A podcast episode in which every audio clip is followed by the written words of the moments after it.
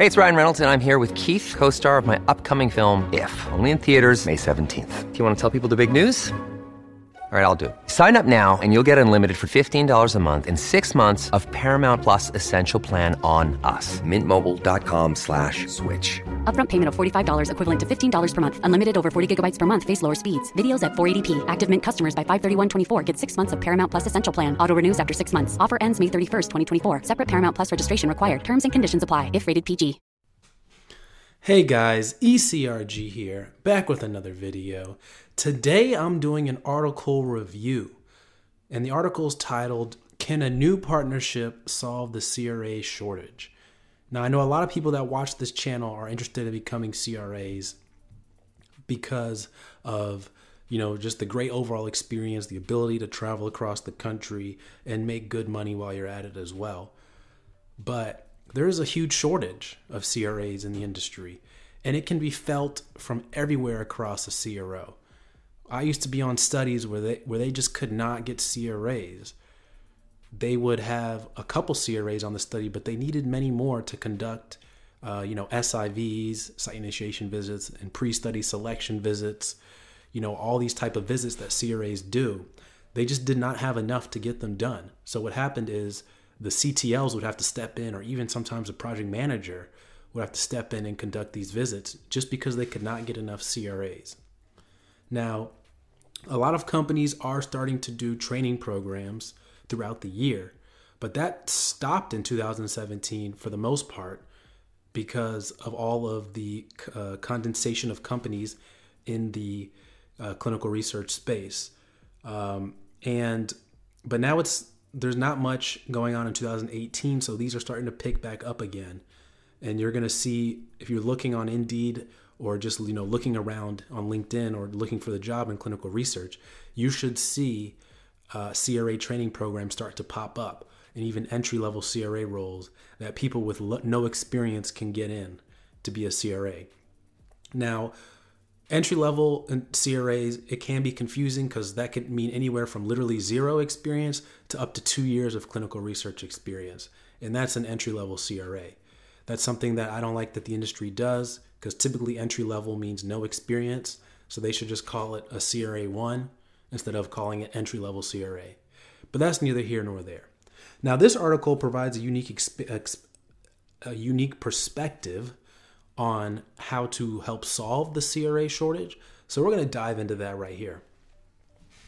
So they're saying essentially that the CRA shortage is pretty much a self-fulfilling cycle, because if you don't have a lot of CRAs, it makes more people want to be CRAs because of the inflated salary, and because there's not enough CRAs to distribute the workload.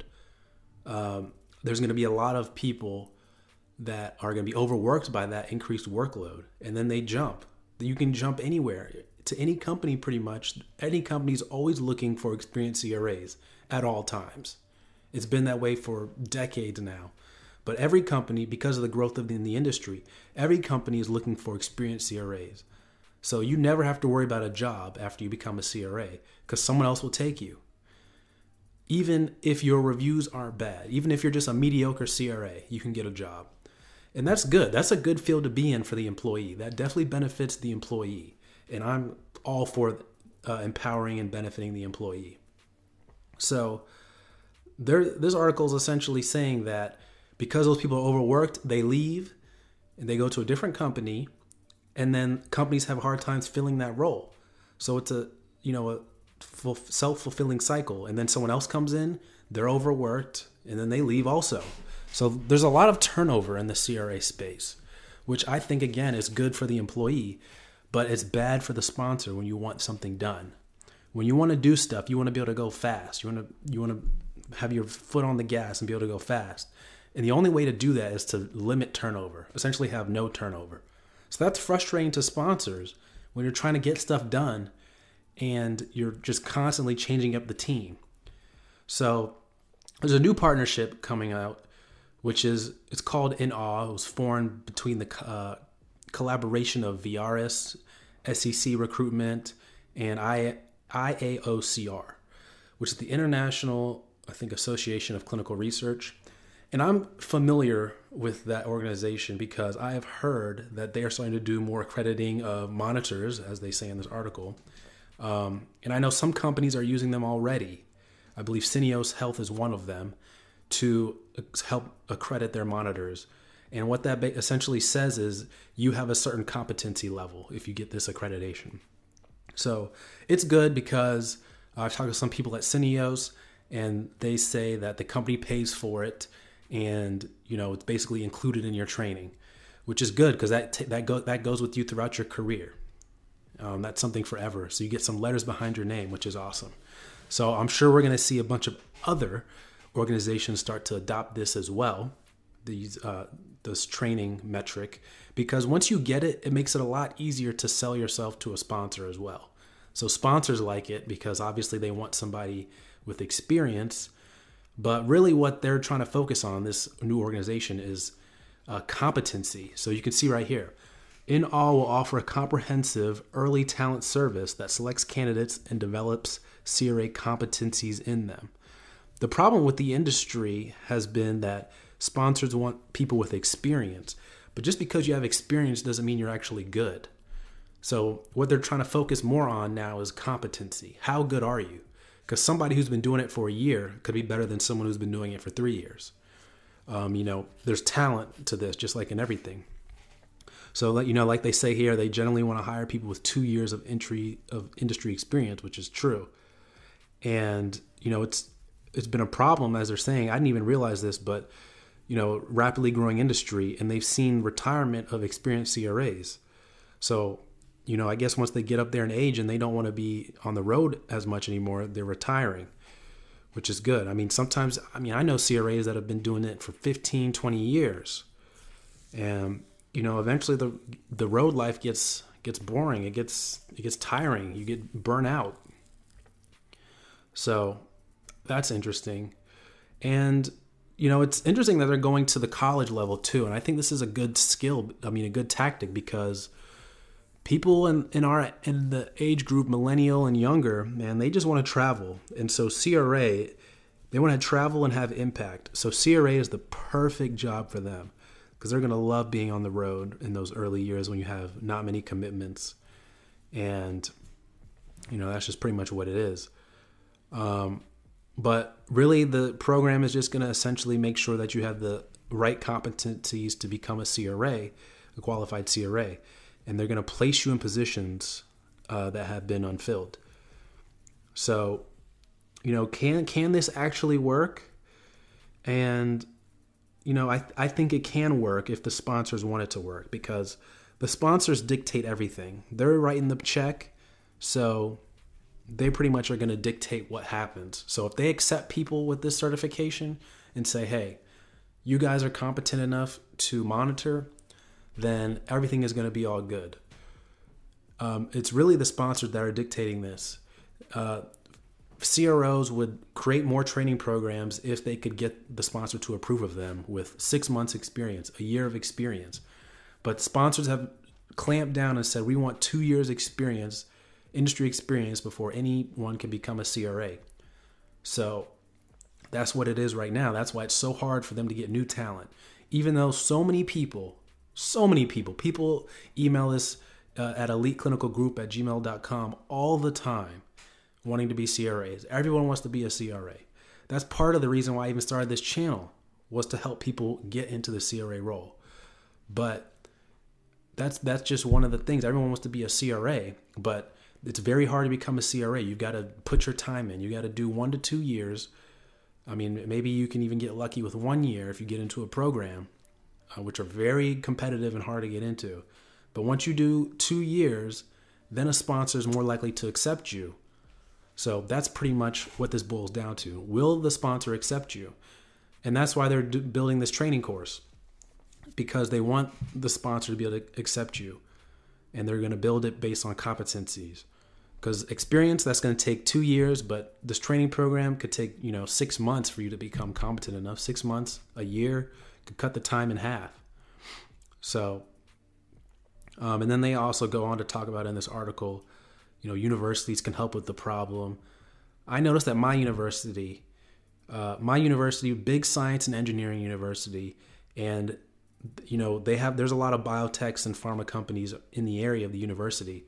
Never once at the university did I hear about CRA or anything else other than dental school, nursing school, a little bit of PA in there, and medical school.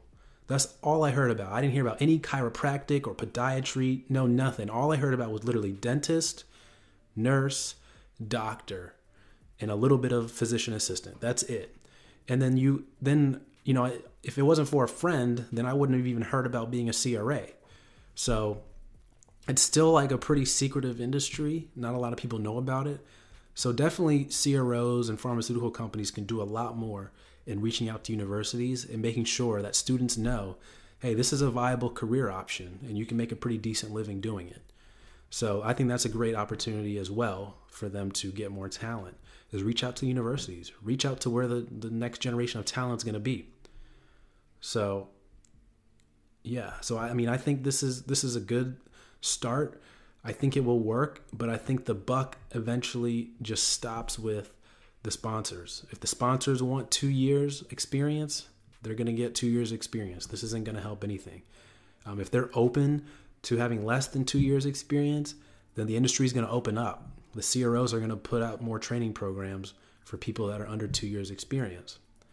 So right now they're trying to make the argument that competency is more important. So if they can get people that are competent and build them up to be competent to become CRAs, then they're going to pitch that to the sponsor and see what they say. But if the sponsor says no, then I firmly believe this will not work. It all just depends on how open the sponsor is to this. And, you know, rightly so, they do want people that are experienced because they're paying a lot of money for these monitors. Think about it. You're paying flights, and these flights aren't booked well in advance. These flights are booked, you know, maybe a few weeks in advance at most, a couple weeks in advance at most, you know, traveling all around the country. So you're not getting great deals. So, you know, they got to pay for that. Then they got to pay for the hotel.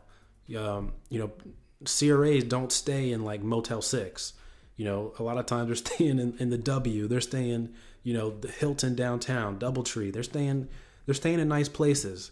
Then you got to pay meals and all that stuff. Then you got to pay the actual cost of monitoring. So, I mean, a lot of these CRAs are making $70,000 minimum and up. You know, upwards of $125,000, $130,000, $140,000. So it's not cheap to finance a CRA. And imagine if you're financing the whole team, you know, you got 4, 5, 6, 7 CRAs on the team. That can add up quickly for a sponsor. So they're fine paying the money because a lot of these companies are multi-billion-dollar companies, you know, making $20 billion, $30, $40 billion a year. So they can finance it, but they definitely want to make sure that their money is well spent, that they are getting the best monitoring and the best data from their clinical trial as possible. So that's really why the CRA is so vital, and they want to make sure that they're both competent and experienced. So actually, me just even saying that, that's probably where their sponsors are eventually going to go. They're going to say, okay, we want to make sure that they're competent, but why not have both? Why not have someone that's competent and experienced? Why do we have to just settle for someone that's competent? So obviously the best people are going to get paid, the most competent, and the most competent are going to get paid, and the most experienced are going to get paid the most as well.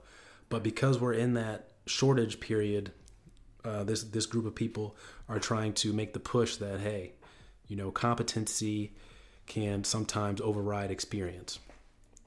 So I'm going to post this link in the description box so you guys can read the article yourself. But I thought it was an interesting read. Hope you guys enjoyed it. As always, if you want my take on one of these articles, you can email me the article at eliteclinicalgroup@gmail.com or post it down below in the comments section, and I can do a review. I like reviewing these articles just because I get other people's perspectives, not just my own, but you can get my perspective on their perspective, if you understand what I'm saying. All right, guys, I'm out. Email me, eliteclinicalgroup@gmail.com. Peace.